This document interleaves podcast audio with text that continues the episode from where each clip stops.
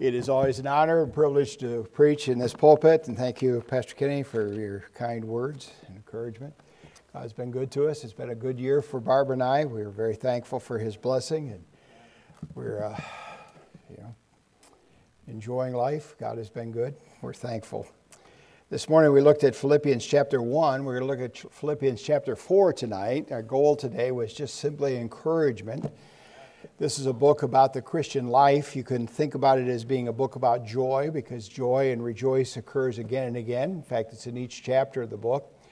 You can also think of it as a about, book about unity and church unity. We're strong when we're together and united, and when Satan divides us and we lose our effectiveness.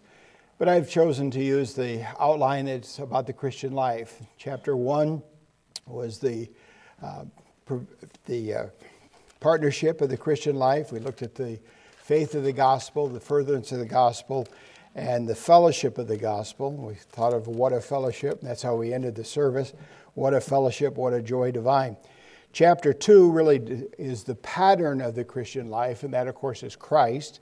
This is a great passage on Christ's humility, uh, humility, humility in emptying himself and uh, taking on the form of a man, living as a man, dying on the cross for us. And because of his, his act, God has given him a name which is above every name, and someday every knee shall bow and every tongue shall confess that Jesus is the Christ. Timothy is mentioned also as a pattern, and so is Epaphroditus, who had been the messenger that brought the gift of the Philippians to Paul while he was under house arrest in Rome. He also is the one that took the letter back to the Philippians, a thank you note, and that's what this book is. Chapter 3 is uh, proof positive that, that Paul was a Baptist preacher, because he says in verse 1 finally, brethren, he was only half done. You know what it means when a Baptist pastor looks at his watch? Absolutely nothing. well, it's a prize of the Christian life the key verse is verse 14 I press toward the mark, toward the prize of the high calling in Christ Jesus. Now, in chapter 4, we're going to look at three promises. Now, there's more in the chapter than I have time to convey, and I hope that you'll read the book. It's just a very encouraging book. It's a book about that just kind of will bless your heart. But there are three promises that are given in this passage that I'd like you to think about that has to do with the Christian life. The first one is peace beginning in verse 1 Therefore, my brethren, dearly beloved, my longed for, my joy, my crown, so stand fast in the Lord, my dearly beloved. Now, you get the idea that Paul liked these folks. He loved them. They're his joy. He talks about him being his crown. Uh, these are special people in his life. I beseech you, Euodia and beseech Syntyche, that they be of the same mind in the Lord. I entreat thee also, true yoke-fellow, help those women which labored with me in the gospel, with Clement also, and with my other fellow laborers whose names are written in the book of life. Rejoice in the Lord always. Again I say, rejoice. Let your moderation be known unto all men. The Lord is at hand. Be careful for nothing, but in everything by prayer and supplication with thanksgiving, let your requests be made known unto God. And the peace of God, which passes all understanding, shall keep your hearts and minds through Christ Jesus. Father, take your word now. Encourage us. Convict us where we need conviction, but encourage us tonight through your word. Thank you for these promises, promises we can stand on in Jesus' name. Amen. The first promise is the peace of God. You and I have peace with God. That was settled when we were saved. Therefore, being justified by faith, we have peace with God the enmity that was between us and God has now been removed. We have been, we were alienated now from God. Now we are adopted by God. We were strangers and now we are sons of God. That peace has been established, but we need the peace of God. There are two things that can rob you of peace. Number one is anger. Now, verse 2 gives us the suggestion of two ladies that apparently were not getting along. Warren Wiersbe calls them You Owe Me and Soon Touchy. Their names are actually Euodia and Syntyche, and apparently they were laborers. Apparently they were workers uh, in the church. Apparently they didn't get along for some reason. So this was a problem. And so he says, Hey, the, you two ladies, get together, get in the same mind. You're there to serve the Lord. Get together. Now, I think it would be very embarrassing to have your name in the Bible because you didn't get along, wouldn't it? I mean, don't you think that would be a rather embarrassing thing to, you know, there I am for all eternity. Every Christian reads that book is going to know we had problems. What were they arguing about? Probably nothing. My first church, I had two ladies that, in our second church rather, had two ladies that both thought they owned the church kitchen. And whichever one had used it last, the next one coming in always thought the other one had not taken care of stuff, they hadn't put things away or the way, all that kind of stuff. Both wonderful workers. We needed them both, but they just couldn't get along with each other. So we had to kind of separate them, and you know, we never did really solve that problem. So Paul here says, Come on, ladies, get together. What was the cause of the, we don't know, but anger. Anger will rob you of peace you get angry at someone and your peace goes right out the window. You're going to just, you know, and you become a kind of a victim of that person that you're angry about because you think about them all the time and it just robs you of your joy. Uh, it's just simply not worth it. And then the second thing is anxiety. Anxiety. Worrying about stuff. The word in verse uh, 6, be careful for nothing, that has the idea of being anxious for nothing. It's not telling us to be careless, that would be foolish, but the Old English word has the idea of anxiety. Don't be anxious about anything, don't worry about anything. That's not easy to do. I have a friend that uh, was going in for surgery, brain surgery, on Friday. Uh, he had surgery. He posted on Facebook. He's a Christian. He's a member of First Bible Baptist Church. Uh, Pastor, you may know him. His name is Rick Grape. Rick was told by the doctor, his family was told that he had to have surgery or he would die, had a brain tumor. It was a very sensitive part of his brain, and the likelihood is he would not come out whole. There would be brain damage. He posted on Facebook, I'm claiming the passage in Daniel chapter uh, 3, where the three Hebrew children said to, to the king, Our God is able, but even if not, even if not. Now, that's the peace of God in action. The Word of God tells us to, to mark those who are among us. You know, one of the things about growing old, and that little brochure on, on the truth about growing old, is part of what you need to do is watch older people and how they handle the trials of life. They've gone through some storms, they're facing death, they're facing limitations, and yet they can have the peace of God that passes all understanding. I was 16 years old when uh, Joey Butcher passed away. Joey rode our school bus. His dad was a farmer, and my dad was a farmer, and we knew each other, and I knew he went to the same church. And Joey got cancer, and Joey died at 12 years of age. His mom at the funeral was comforting people that came. And I remember as a 16 year old kid, whatever she has, I want. I want that kind of peace when I face life's storms. You are going to face storms, there are going to be trouble, but God says you can have peace. Now, anxiety and anger really kind of reside in the heart. But there's another area where anger, anger and anxiety, and that's in your mind. The Word of God goes on to say, Finally, brethren, whatsoever things are true, whatsoever things are honest, whatsoever things are just, whatsoever things are pure, whatsoever things are lovely, whatsoever things are good report, if there be any virtue, if there be any praise, think on these things. What do you think about? You know, some people immediately think negative. The doctor says we need to do some tests. Oh, I must have cancer. Probably not. I mean, it's possible, but it's probably not. Don't take the negative view of everything. Think on the positive things. Think of how good God has been to you. Now, you could focus on the problems. Now, one of the things today, I didn't want to focus on all the nonsense that's going on in Washington and Albany. Sometimes that's kind of my report. And telling you what's happening. But you know, God's at work.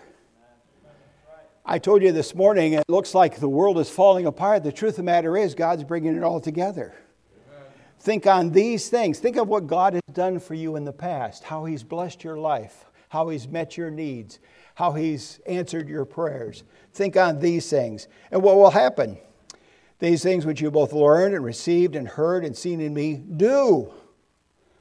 So there's a thinking that needs to go on, and then there's a doing that needs to happen. Eh, do, and the God of peace shall be with you. You know, we all want the peace of God. We want to have the peace of God, a calmness in the midst of the storm. What a wonderful promise. And part of the key to that is rejoice in the Lord always. Again, I say rejoice. Rejoice. You know, one of the reasons I love coming here is your singing is always so uplifting. You folks sing like you mean it. You know, I'm in churches where they sing, I have the joy, joy, joy, joy. You know, some Christians look like they've been sucking on lemons. You know, you got the face of a mule. Uh, put a smile on your face, you know if you have the joy of the Lord in your heart. My father in law used to bug me. He was my fishing partner, he was my pastor for years.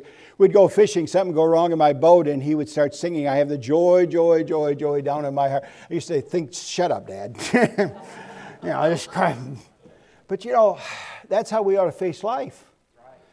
Not thinking of the terrible things that are happening and all the stuff we're, you know, you worry about what's going to happen tomorrow. Jesus said, Don't worry about that stuff. I'll take care of you. I'll take care of you. Did he take care of your needs yesterday? Yes. Did he take care of your needs today? Yes. Then why are you doubting about tomorrow? Trust him today. He will meet your needs today. Sufficient unto a day is its own evil. You got enough things to think about today, but think on the positive and rejoice in the Lord. Man, we have a God who's awesome. Nothing's too hard for him. Excuse me. Promise number two Paul talks a little bit about his own experience. In verse 12, he, he thanks them for their gift. And then in verse 11, not that I speak of want, verse 11, for I have learned both whatever state I am, therewith to be content. I know both how to be abased and I know how to abound. Now, I can speak from personal experience. It's more fun to abound than it is to be abased. Think about that for a second. But Paul says, you know, I can take either one. Uh, he says, and everywhere in all things I am instructed both to be full and to be hungry, both to abound and to feel need. I can do all things through Christ which strengtheneth me. Second promise is power. Power. God has promised to give us the power, the strength we need to face the trials of our life. 2 Corinthians 12 9, my grace is sufficient for thee. He's given us the, the power to resist temptation. There's no temptation taking you, but such as is his common demand. But God will not suffer you to be tempted above what you're able, but will with the temptation make a way to escape, that you may be able to bear it. And then for the task that he's called you to do. Acts 1 8, you shall receive power. After that, the Holy Ghost has come upon you, and you shall be witnesses unto me both in Jerusalem, Judea, Samaria, Jerusalem, Judea, Samaria, and the uttermost parts of the earth. Whatever God's called you to do, He will give you the power to do it. Whatever it is, He's given you, you to witness or to raise a family or to be a father. I remember being scared when our firstborn was born. I called my dad and said, Dad, I'm not ready. He said, Well, it's too late to think about that now, son. you know, should have thought nine months ago, but well, God gives you the strength that you need to do what you need to do. He's promised that. That's His promise. We have power. It's not that we won't have trials. Trials will come, trials will go. Annie Johnson Flint wrote a poem that I put in my Bible, the back of my Bible, because it means a lot to me. God hath not promised, sky's always blue flower strewn pathways all our life through. God has not promised sun without rain, joy without sorrow, peace without pain. But God hath promised strength for the day, rest for the labor, light for the way, grace for the trials, help from above, unfailing sympathy, undying love. God hath not promised we shall not know toil and temptation, trouble and woe. He hath not told us we shall not bear many a burden, many a care. But God has promised strength for the day, rest for the labor, light for the way, grace for the trials, help from above, unfailing sympathy, undying love. God hath not promised smooth roads and wide, swift, easy travel, needing no guide, never a mountain rocky and steep, never a river turgid and deep.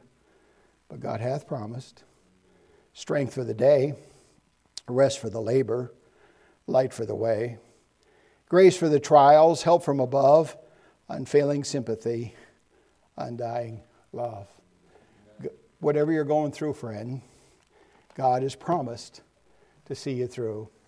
He's promised to give you the power, the strength that you need to face the challenges of the day. He's always promised, and He always comes through. Power, power.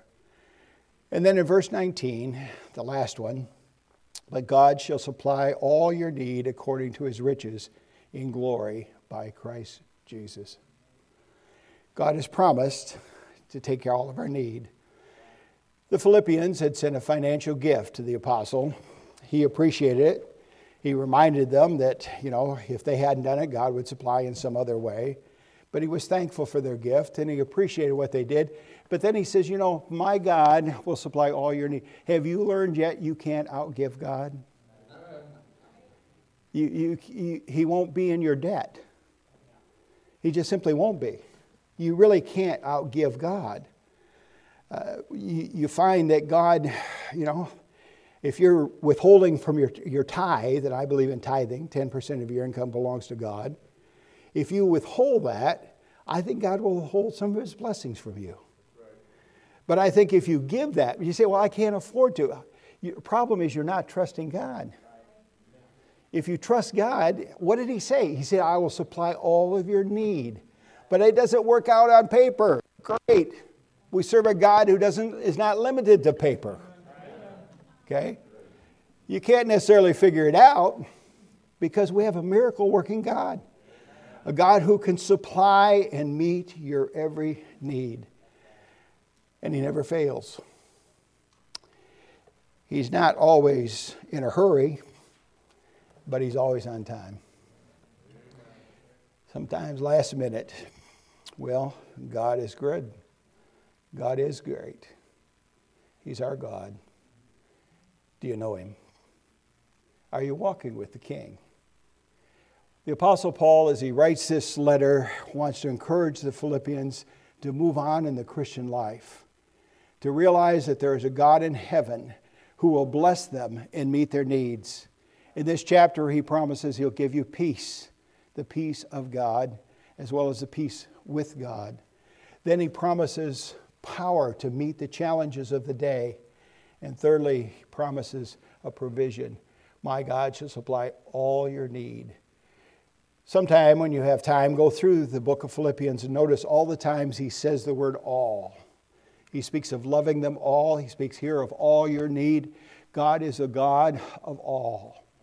God is the God who brings all of us together. And what a fellowship we have in Him. You can trust Him today. You can walk with the King. What a privilege to know Jesus Christ as our personal Lord and Savior, and then fellowship with Him day by day, experiencing His peace as we rejoice in the Lord, experiencing His power as we do the things that God's called us to do, and then finding His supply to meet our every need. Do you trust Him? Do you trust Him? We say, In God we trust, but do we? That's our national model, but I'm afraid we've forgotten God as a nation. You and I need to point people to another way, a better way, the way of truth, life, the way of Jesus Christ. Heavenly Father, thank you for your word. Thank you for the privilege we have to serve a God who meets our every need. You've been so good to us, God. You gave us life, you've given us eternal life, and now you've promised to care for us in the Christian life to meet our need. Father, I pray for those who may not be trusting you as their Savior We pray that tonight would be their night of decision. We pray for those who are not trusting you as their king. We pray, God, that tonight would be a night of surrender. In Jesus' name, amen. Pastor.